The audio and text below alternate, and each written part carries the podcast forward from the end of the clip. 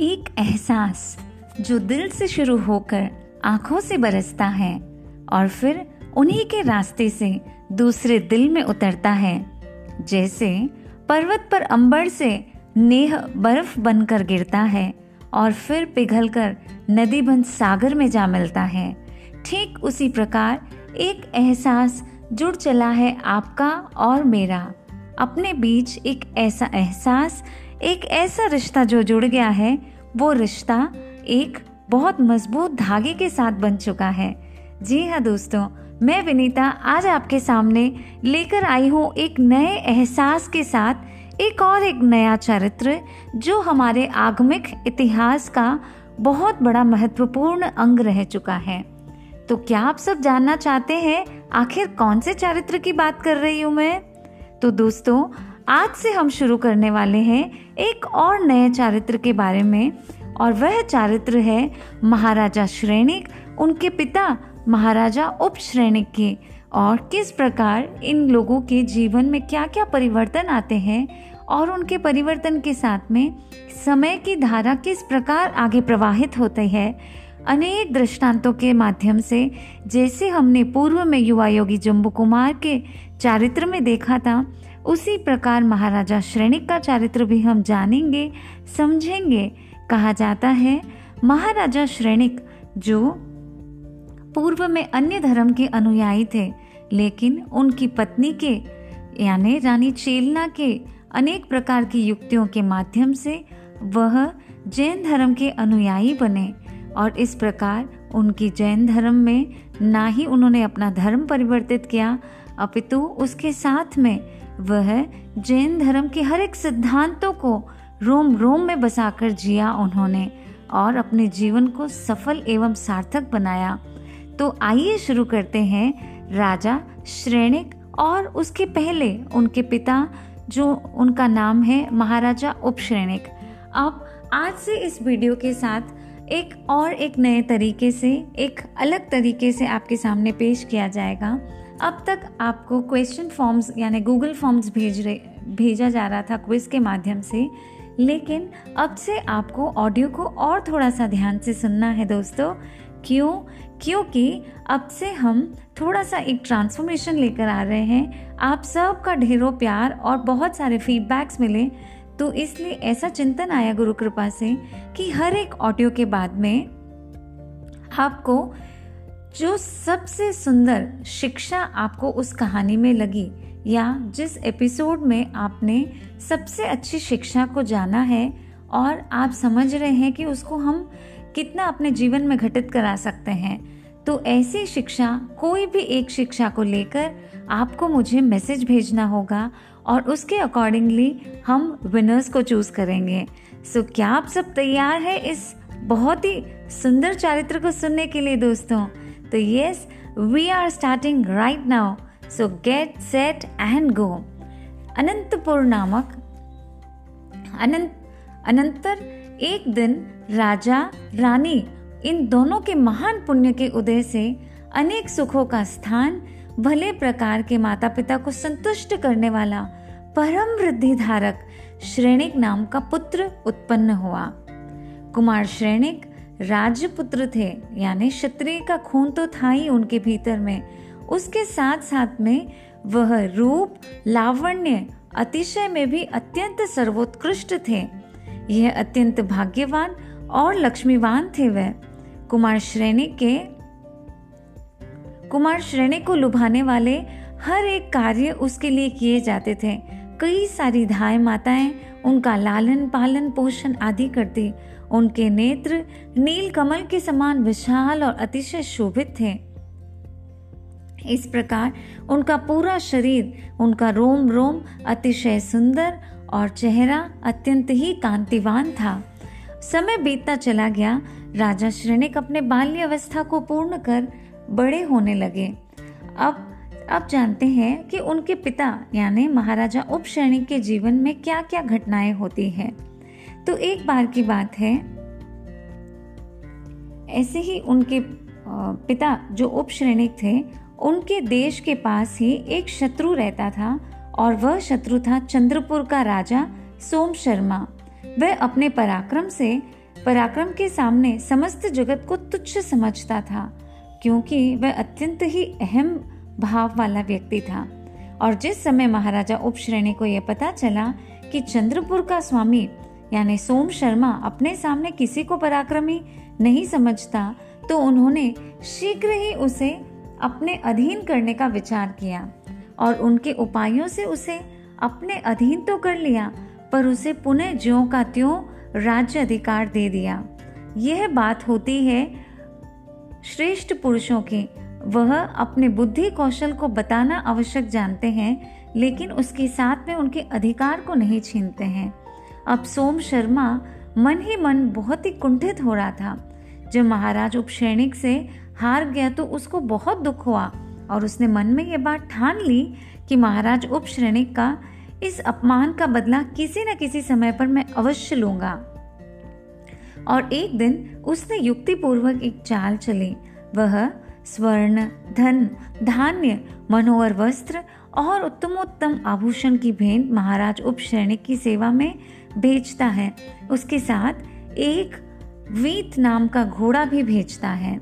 यह घोड़ा देखने पर सीधा और सर्वथा अशिक्षित, अतिशय दुष्ट एवं अत्यंत ही धोखेबाज था। लेकिन जिस समय महाराज उप श्रेणी के चंद्रपुर के राजा सोम शर्मा की भेजी हुई भेंटों को देखा तो वे सोम शर्मा के मन के भीतरी अभिप्राय को न समझ सके और न ही पता लगा पाए। और उसके विनय भाव पर अतिशय मुग्ध होकर उसकी बारंबार प्रशंसा करने लगे और भेंट से अपने आप को धन्य मानने लगे। ऊपर से ही मनोहर घोड़े को देख के वे मुक्त कंठ से कहने लगे कि, आहा, यह राजा सोम शर्मा का भेजा हुआ घोड़ा सामान्य घोड़ा नहीं दिख पड़ता। किंतु समस्त घोड़ों का शिरोमणि अश्वरत्न है। मेरे घुड़शाला में ऐसे मनोहर घोड़ा कोई भी नहीं है। ऐसा कहते हुए उसने उस घोड़े की परीक्षा करने के लिए वे अपने आप वे उसके ऊपर सवार हो गए और चढ़कर मार्ग में अनेक प्रकार की शोभाओं को देखते हुए वह वन की ओर रवाना हुए। कहा भी जाता है कि जब हमारे मन के भाव यदि साफ़ होते हैं तो सामने वाला कितना भी अपवित्र हो हम उसे पता नहीं कर पाते हैं। ऐसा ही हुआ महाराजा उपश्रेणिक के साथ। वह उसकी चाल नहीं समझ पाए और धोखा खा गए। अब देखते हैं क्या होता है उनके साथ में। अब जिस समय महाराजा उपश्रेणिक वन के मध्य भाग में पहुँचे और आनंद में आकर घोड़ों से घोड़े के कोड़े लगाया और फिर क्या था? कोड़ा लगते ही वह अशिक्षित एवं दुष्ट घोड़ा उछलकर बात की बात में ऐसे भयंकर वन में निर्भयता से प्रवेश कर गया, जहाँ अजगरों के फुंकार शब्द हो रहे थे। रीछ भी भयंकर शब्द कर रहे थे। बड़े बड़े हाथी चिंगाड़ रहे थे और वन के अंदर वृक्षों से घिरे हुए पेड़ भयंकर थे। इस प्रकार वे जहाँ तहां भली भांति पक्षियों के शब्द भी सुनाई पड़ते थे। घोड़े ने उस वन में प्रवेश कर महाराजा उपश्रेणी को ऐसे अंधकार में भयंकर गड्ढे में फेंक दिया, जहाँ सूर्य की किरण प्रवेश ही नहीं कर सकती। पटक दिया और बात की बात में दृष्टि से लुप्त हो गया। अब होनहार को कौन टाल सकता है? महाराजा के मति में ऐसा ही लिखा हुआ था और इस प्रकार अब वे उस गहरी गुफा के अंदर गिर पड़े। लेकिन इस भयंकर वन में क्या उनकी कोई रक्षा करने आ सकता है? तो अगर आता है तो फिर कैसे वो उनकी रक्षा कर पाएगा? क्या उनकी आवाज़ को वह पहचान पाएगा? आइए सुनते हैं क्या होता है आगे। कहा जाता है कि अतिशय बलवान पुरुषों को भी दुर्बल मनुष्यों के साथ कदापि वैर नहीं करना चाहिए, क्योंकि दुर्बल के साथ भी किया हुआ वैर मनुष्य को इस संसार में अनेक प्रकार का अचिंतनीय कष्ट देता है। आहा, दुखों का समूह कैसा आश्चर्य का करने वाला है?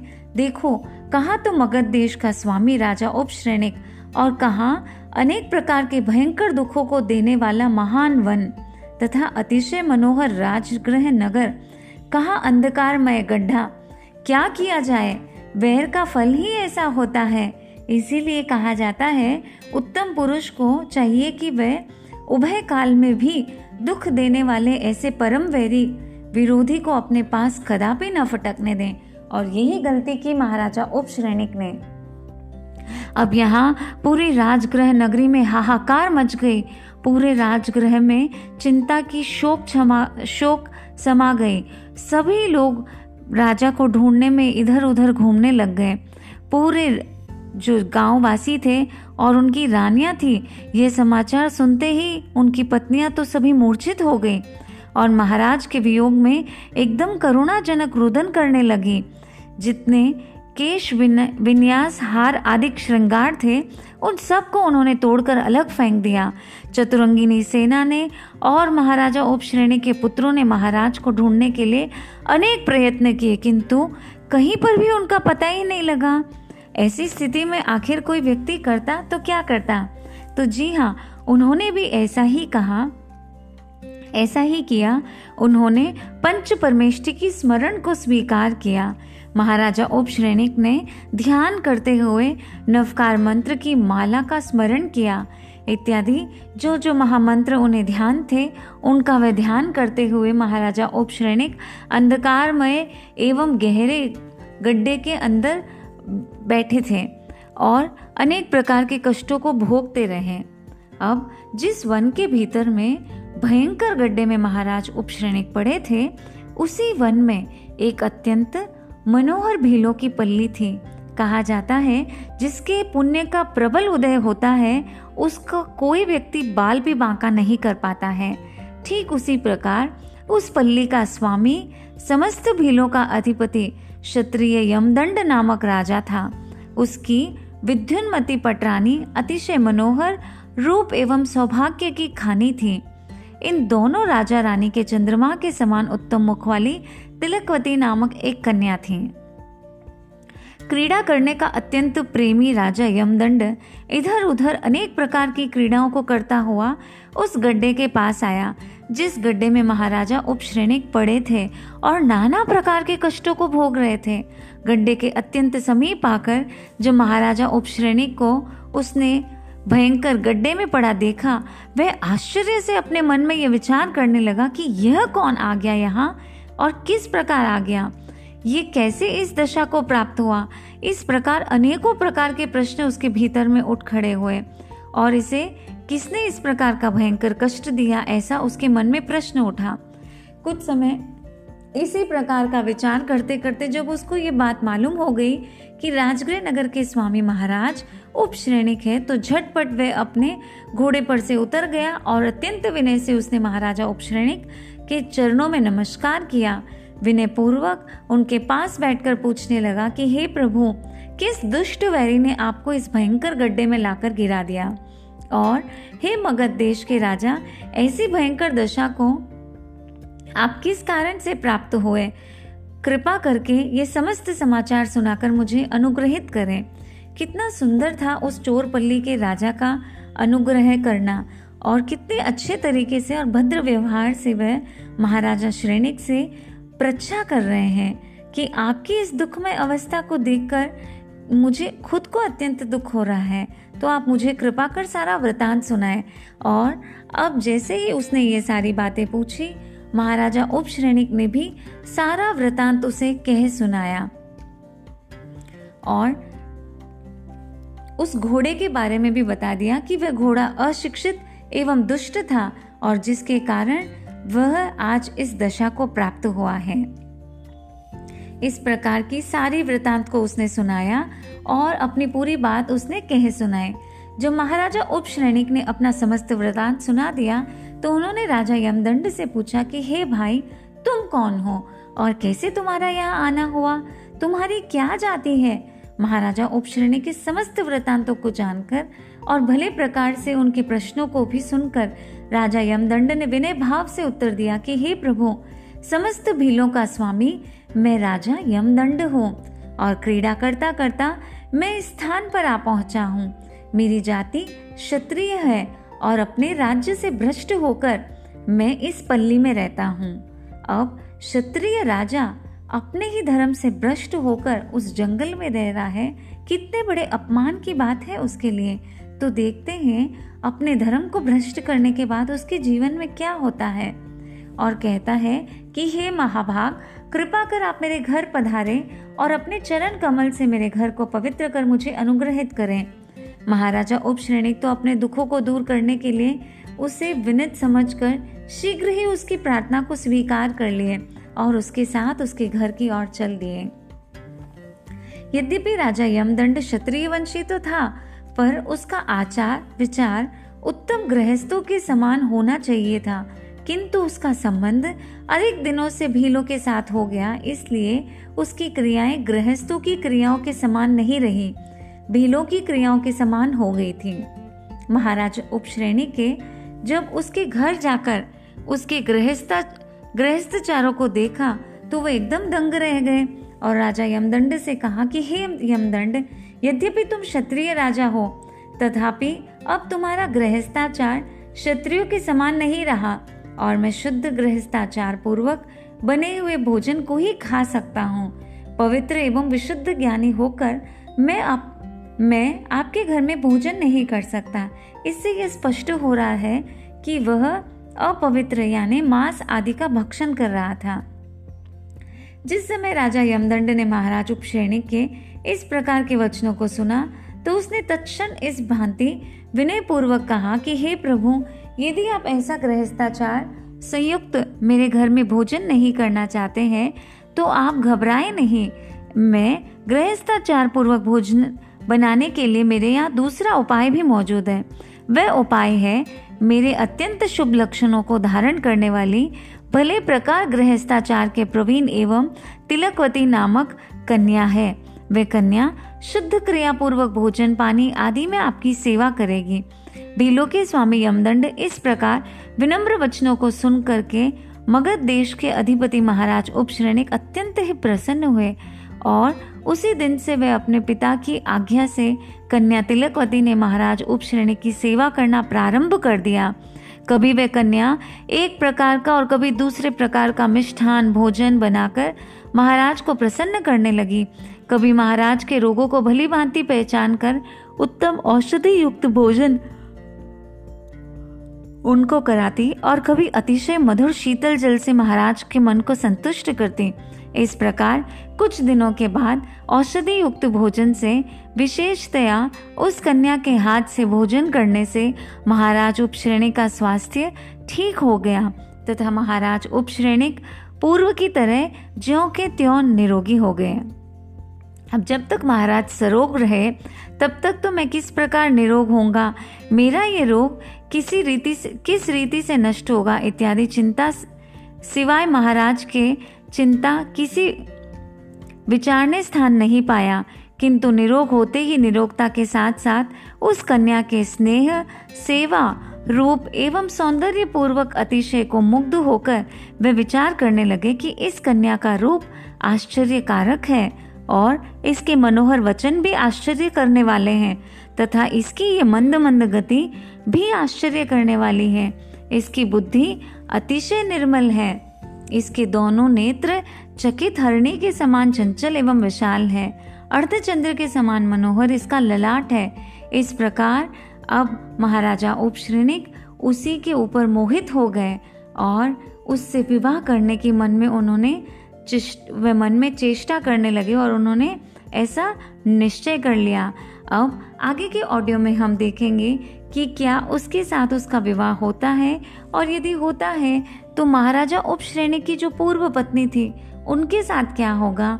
और फिर, और ऐसे अनेक कई प्रकार के दृष्टांत उनके जीवन में घटित होंगे तो उन दृष्टांतों को और सुनना है, हमें अच्छे से जानना है, और उनके जीवन को गहराई से समझने का प्रयत्न करना है, अपने जीवन के साथ इसको घटित करते हुए आगे चलते जाना है। यदि ऐसा करेंगे तो आप, मैं और हम सब की आत्मा पवित्र बनेगी, परम बनेगी और पावन बनेगी। तो इसके लिए आपको निरंतर सुनना होगा हमारे आगे से आगे सभी ऑडियो को। तो अब मैं यहाँ पर विदा लेना चाहूँगी और आपका काम अभी शुरू हो गया। आपको पूरी कहानी में से सबसे सुंदर सारांश को निकाल करके मुझे भेजना है। तो I will wait for all your answers wish you all infinite happiness सभी को सादर जय जिनेन्द्र